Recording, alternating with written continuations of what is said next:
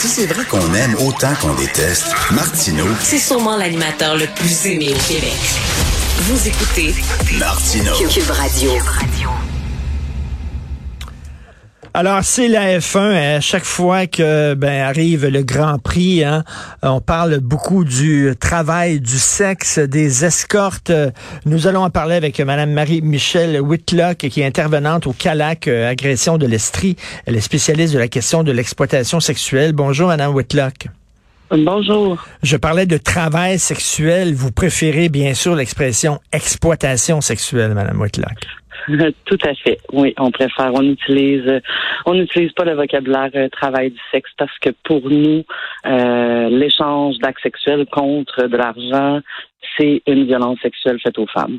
Il y a, il y a vraiment un, débat hein, au sein du mouvement féministe. Il y a des gens qui disent ah c'est un travail, on n'a pas à le juger. euh, euh, les femmes ont le droit de faire ce qu'elles veulent avec leur corps, etc. Euh, on devrait même le légaliser. Vous, vous dites, euh, vous faites partie de- des autres féministes qui disent non, c'est inacceptable.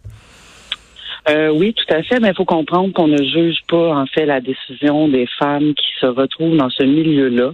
Je rencontre des femmes qui me disent qu'à ce moment-là, ça peut être un choix. Nous, on critique socialement. Enfin, on a une position sociale qui dit que acheter des actes sexuels, on ne ne trouve pas ça acceptable. Euh, donc, ça fait partie des violences sexuelles. Mais on juge pas là, les personnes qui sont dans ce milieu-là. Et le, le client qui dit ouais mais la fille a le droit, elle a fait ça, elle préfère ça que je sais pas travailler mettons dans une usine de textile sur Chabanel où là elle va être exploitée, là elle fait ça, c'est son choix. Euh, euh, vous en pensez quoi Ben, premièrement, euh, moi, je serais curieuse de savoir les contextes sociaux d'entrée dans le milieu. hein. On se rappellera que la moyenne d'âge d'entrée dans l'industrie du sexe est de 14 ans. Euh, à cet âge-là, je ne crois pas qu'on fait un choix éclairé euh, d'être dans l'industrie du sexe. Euh, premièrement, il y a plein d'autres contextes là aussi qui peuvent nous contraindre à aller dans le milieu. Et ensuite, une fois qu'on est sorti du milieu, c'est souvent aussi à ce moment-là qu'on on réalise les conséquences d'avoir fait un passage dans la prostitution. Et ça, euh, souvent, les personnes qui sont dans le milieu ne peuvent pas euh, le savoir avant d'être arrivées à une sortie. Puis on constate que c'est les mêmes conséquences que les violences sexuelles, tout autre type d'agression à caractère sexuel. Et Madame Whitlock, j'ai déjà interviewé ici euh, au micro là des, des, des gens qui prennent la défense des travailleuses du sexe, euh, qui les appellent les travailleuses du sexe. Le Mhm. client, le client qui rentre dans la chambre de motel. Euh, il sait pas si la fille est exploitée, si la fille est là contre son gré, si elle a été battue, si elle a été violée par un gang de rue, si elle est droguée, etc. Il a aucune idée de ça. Premièrement, si elle est majeure ou pas. Déjà. Déjà, Euh, Donc, effectivement. donc, le client peut participer à l'exploitation de cette fille-là, mais euh, se, se lave la conscience en disant, ben là, c'est son choix. Ben, le client est un des plus gros acteurs, en fait, de l'exploitation sexuelle. Euh, effectivement, on c'est difficile à déterminer euh, pourquoi, comment euh, ces filles et ces femmes sont dans ce milieu-là. hein. Euh, très rare est un client qui va se poser ces questions-là. Et rappelons-le, même si on on veut pas juste là éclairer ça, mais c'est quand même euh, criminel d'avoir à acheter des actes euh, sexuels contre de l'argent hein, au, au Québec présentement. Euh, donc, euh, on peut quand même le, le rappeler. Là. Mais vous avez tout à fait raison qu'on ne peut pas savoir euh, quel était le contexte social de vie et pourquoi cette femme-là est devant nous. Et j'imagine si on demandait au client, est-ce que vous aimeriez ça que votre fille fasse ce métier-là? On connaît la réponse qu'il donnerait. Puis moi, je me souviens d'un- d'une chronique de Pierre Foglia, la- la- l'ancien chroniqueur de la presse, euh, qui avait écrit, euh, je m'excuse, mais c'est pas une job comme une autre. Là. Recevoir 15 gars d'une journée dans, dans une chambre de motel, c'est pas vrai que c'est un travail. Ben, effectivement, je suis tout à fait d'accord. Euh, effectivement, généralement, quand, on parle de leur de leur fille, euh, non, c'est comme si on faisait justement des, des, catégories, des groupes de femmes en fait qui euh, qu'on peut exploiter. Puis on rappellera que dans ce milieu-là, euh, il y a quand même des groupes de femmes qui sont surreprésentées. Euh, donc, entre autres, les femmes autochtones, les femmes racisées, donc des femmes qui généralement sont à la croisée d'oppression et qui vivent plus de pauvreté, plus de difficultés en fait, euh, et que parfois euh, le milieu l'industrie du sexe de la prostitution peut être peut devenir une solution en fait parce que euh, on n'en voit plus d'autres. donc pour ça aussi, là, il y a un contexte social. C'est pour ça que je rappelle qu'on a une position qui dit que socialement, ça ne devrait pas exister, euh, la position. Il y a personne qui devrait échanger des actes sexuels, soit pour survivre ou qui devrait être contrainte à être dans ce milieu-là. Eh ben, Marie-Michel Whitlock, euh, on dit tout le temps pendant la F1, euh, on manque d'escorte, on en fait venir des États-Unis, on en fait venir de l'Ontario, d'un peu partout au Québec. Est-ce que c'est une légende urbaine, ça, ou c'est une réalité? Ben moi, comme vous avez dit, je travaille au Calax Agression Estrie, donc le territoire là, que je connais le mieux mm. est l'Estrie, donc la ville-centre euh, est Sherbrooke, et on voit un déplacement euh, des adolescentes et de femmes qui sont de l'esprit qui, qui va se déplacer cette fin de semaine-là, euh, un peu avant même là, dans la région de Montréal.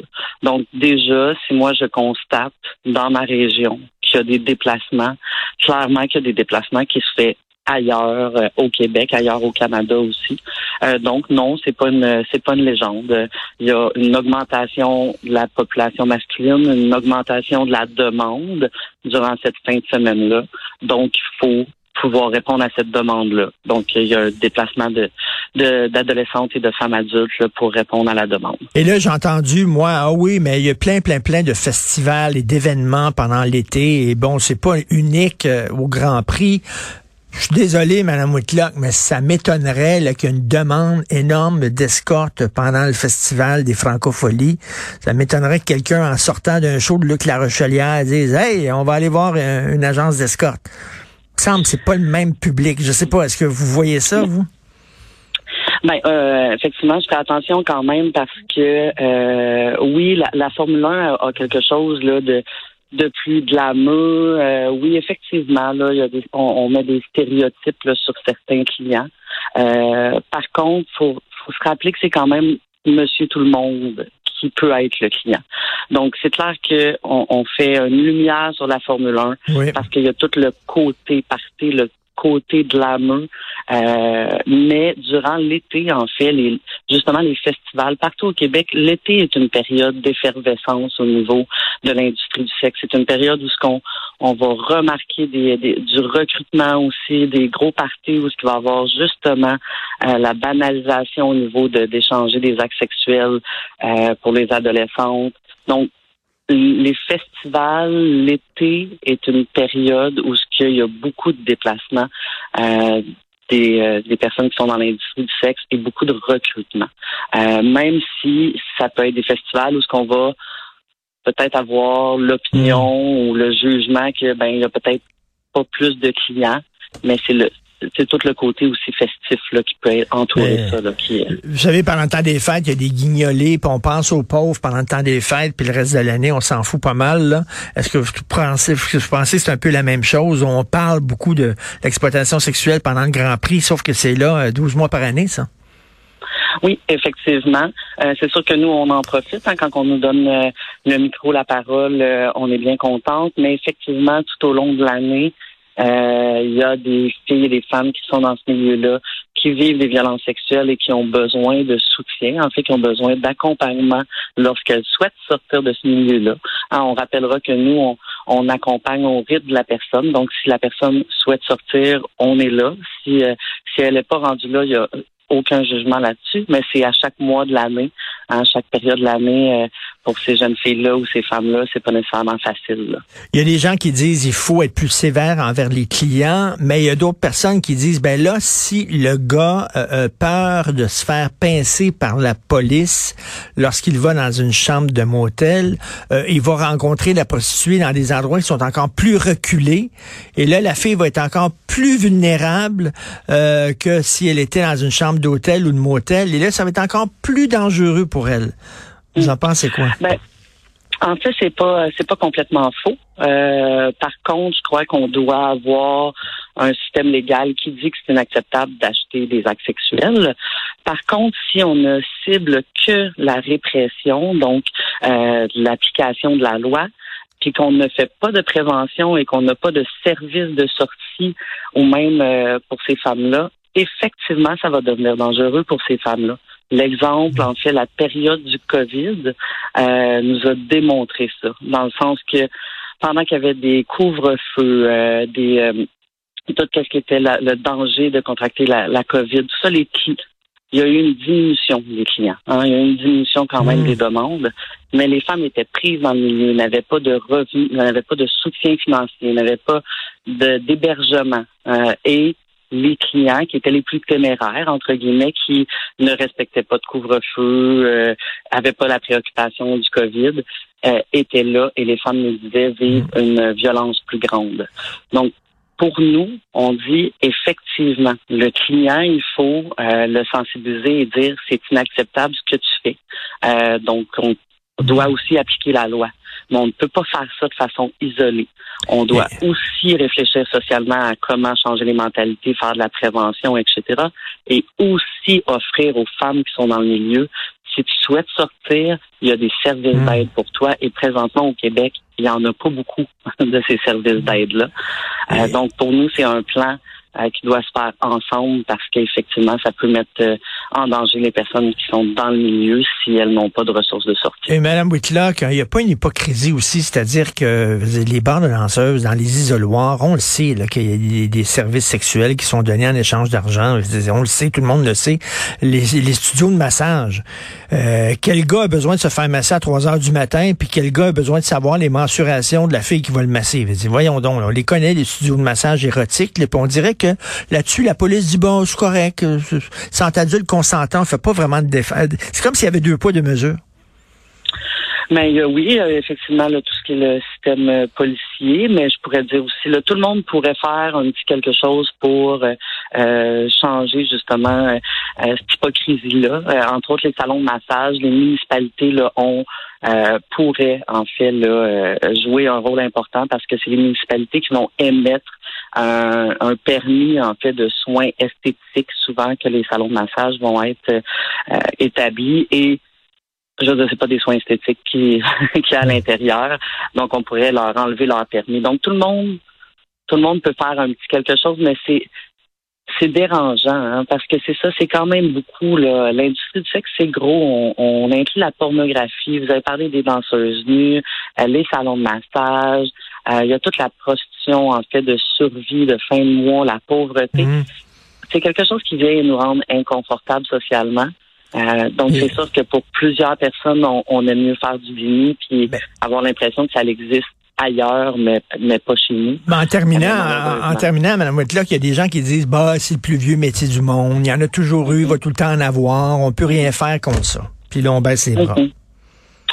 Mais ben, écoutez, les violences sexuelles, hein, moi je travaille dans un calax hein, qui lutte mm. contre les violences sexuelles, les agressions à caractère sexuel. Effectivement, euh, il y en a depuis longtemps. Hein, même on n'arrêtera pas nous de dire que c'est inacceptable. Puis oui, on, on rêve d'un monde sans violence sexuelle. Donc, nos interventions, puis nos, euh, nos interventions auprès de ces femmes-là, puis notre prévention se fait dans un optique où ce qu'on souhaite que ça n'existe pas, puis qu'il y ait des relations égalitaires dans ce monde-là. je connaîtrai mm. peut-être pas ça de ma vie, je le sais très bien, euh, mais je vais quand même continuer à travailler dans ce sens-là.